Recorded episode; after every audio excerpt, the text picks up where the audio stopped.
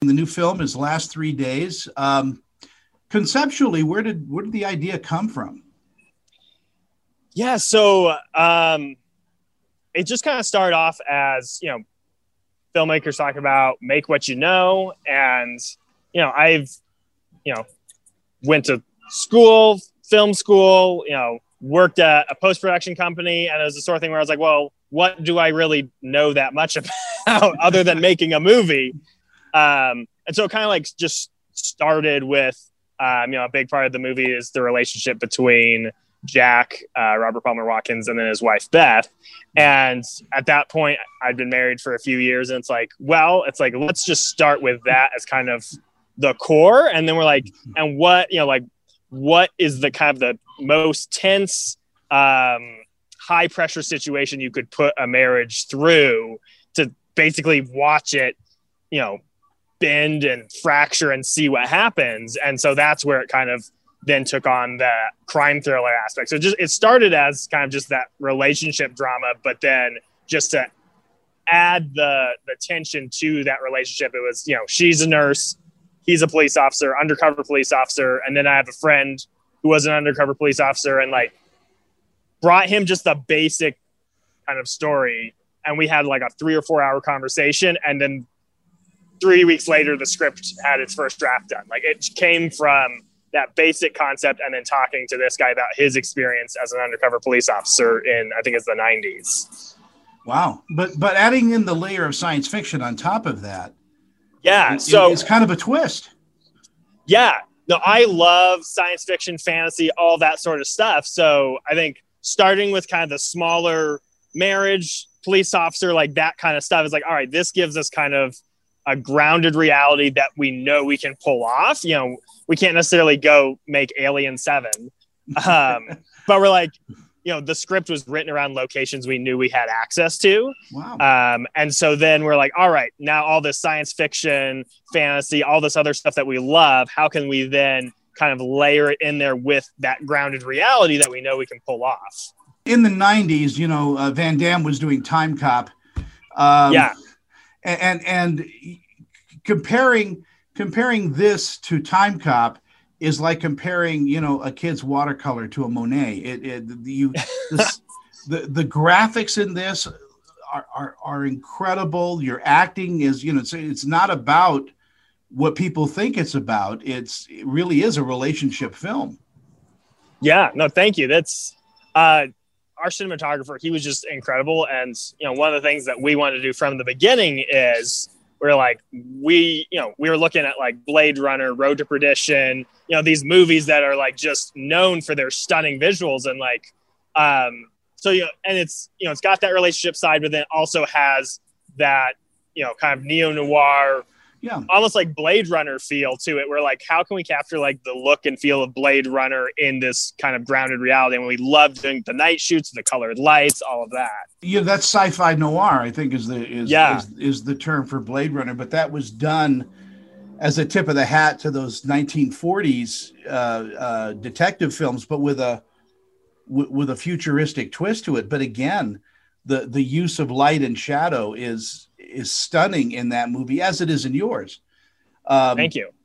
Well, you know, and again, when you have a team, and we always talk about, you know, the actor and this and that, you have gaffers and grips that are just as amazing behind the camera. Absolutely. Yeah. No, this is this film is, you know, more than any a, a team effort. Whereas, you know, without the gaffer, without the grips, without the art department, it's you know, I've shot a bunch of short films without a team, and it's two actors talking in front of a white wall. yeah.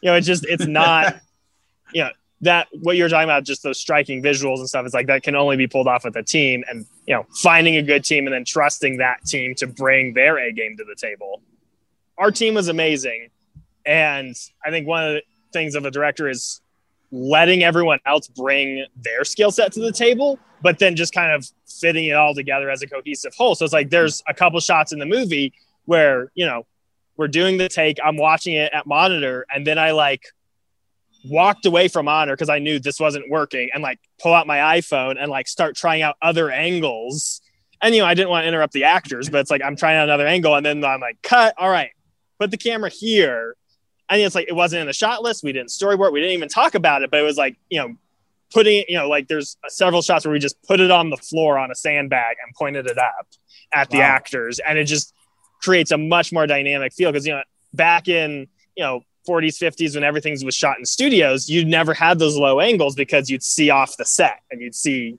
you know all the lighting grid and everything and so a lot of cinema just you know they stay eye height and they don't drop it down to the floor and get that really low dramatic angle. But that's something that we want because we're shooting on location everywhere. It's like we wanted to do that a lot.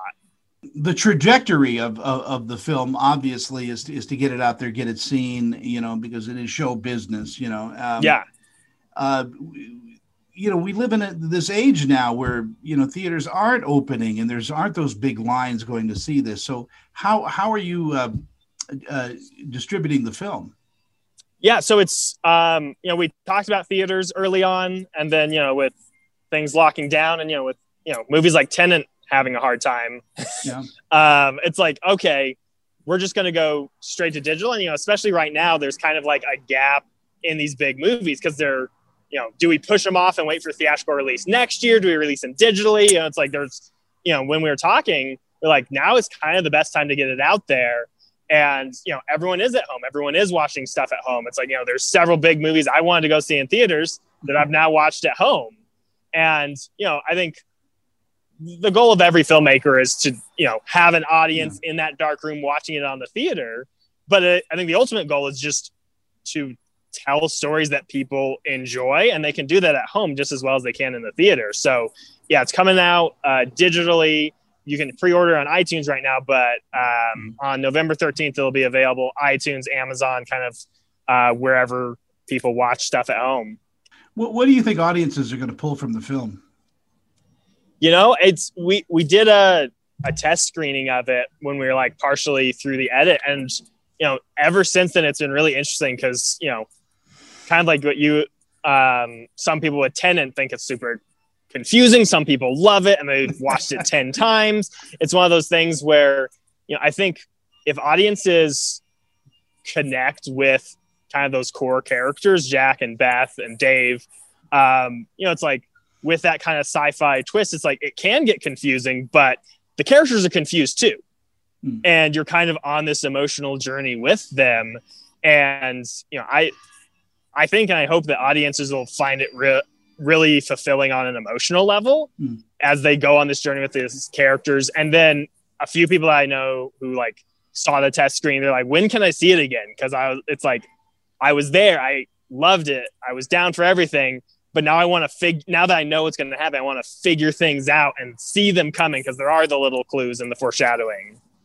Uh, first day of shooting and last day of shooting. What do you remember from both of those days? Um, so first day of shooting, um, it was a big day. We had a bunch of scenes, a bunch of locations. Um, it went super well, and I was like, "Oh yeah, this will be no problem." And then it's actually second day where everything went terrible, and I remember sitting on the lunch break, sitting in a room by myself, thinking, "How are we ever going to make pull off this movie? How in the world?" And then I like kind of like shifted my thinking in that in that moment on that day. And it was like, all right, we shoot five days, then we get a weekend. You just have to survive a week. And yeah, by the last day, it was like we had gotten into a rhythm. The crew had all learned how to work together mm-hmm. extremely well. And you know, our last day was a night shoot, and we like ended at six in the morning as the sun was rising. And you know, everyone went home, but it was like this kind of just emotional and emotional adrenaline high of like, we made it. Like I thinking back to day two, thinking how are we ever going to made it, make it to the end of this, and then last day it was like, wow, we did it, and like you know, we didn't even go to bed. My wife and I got floaties and floated in the pool and just kind of sat and thought, and you know, like you know, we were like, would you do that again? Because you know, it was our first yeah. feature film making it together, and the pressure and the tension and everything. It's like, would you do that again? It's like, yeah, that was great. Like and it, and it comes down to the team and when you have that team and you you know really get that camaraderie and you get that um, you just get in that groove of working together then it's like anything's possible Yeah, and I think everybody feels, you know, we're all in it together at one point. You become a family, um, you know, where every everybody is pulling for the good. Absolutely. Absolutely. This celebrity interview is sponsored by I'm Annette Savarella with Pia Anderson Moss Hoyt, Utah's leading entertainment law firm, serving clients nationwide. We provide solid, attentive representation focusing on minimizing risk, reducing cost, and protecting the reputation and privacy of our clients. Our goal is to provide you with the legal representation you need to make the right decisions and to protect you and your creative works. Call or email me for a free consultation.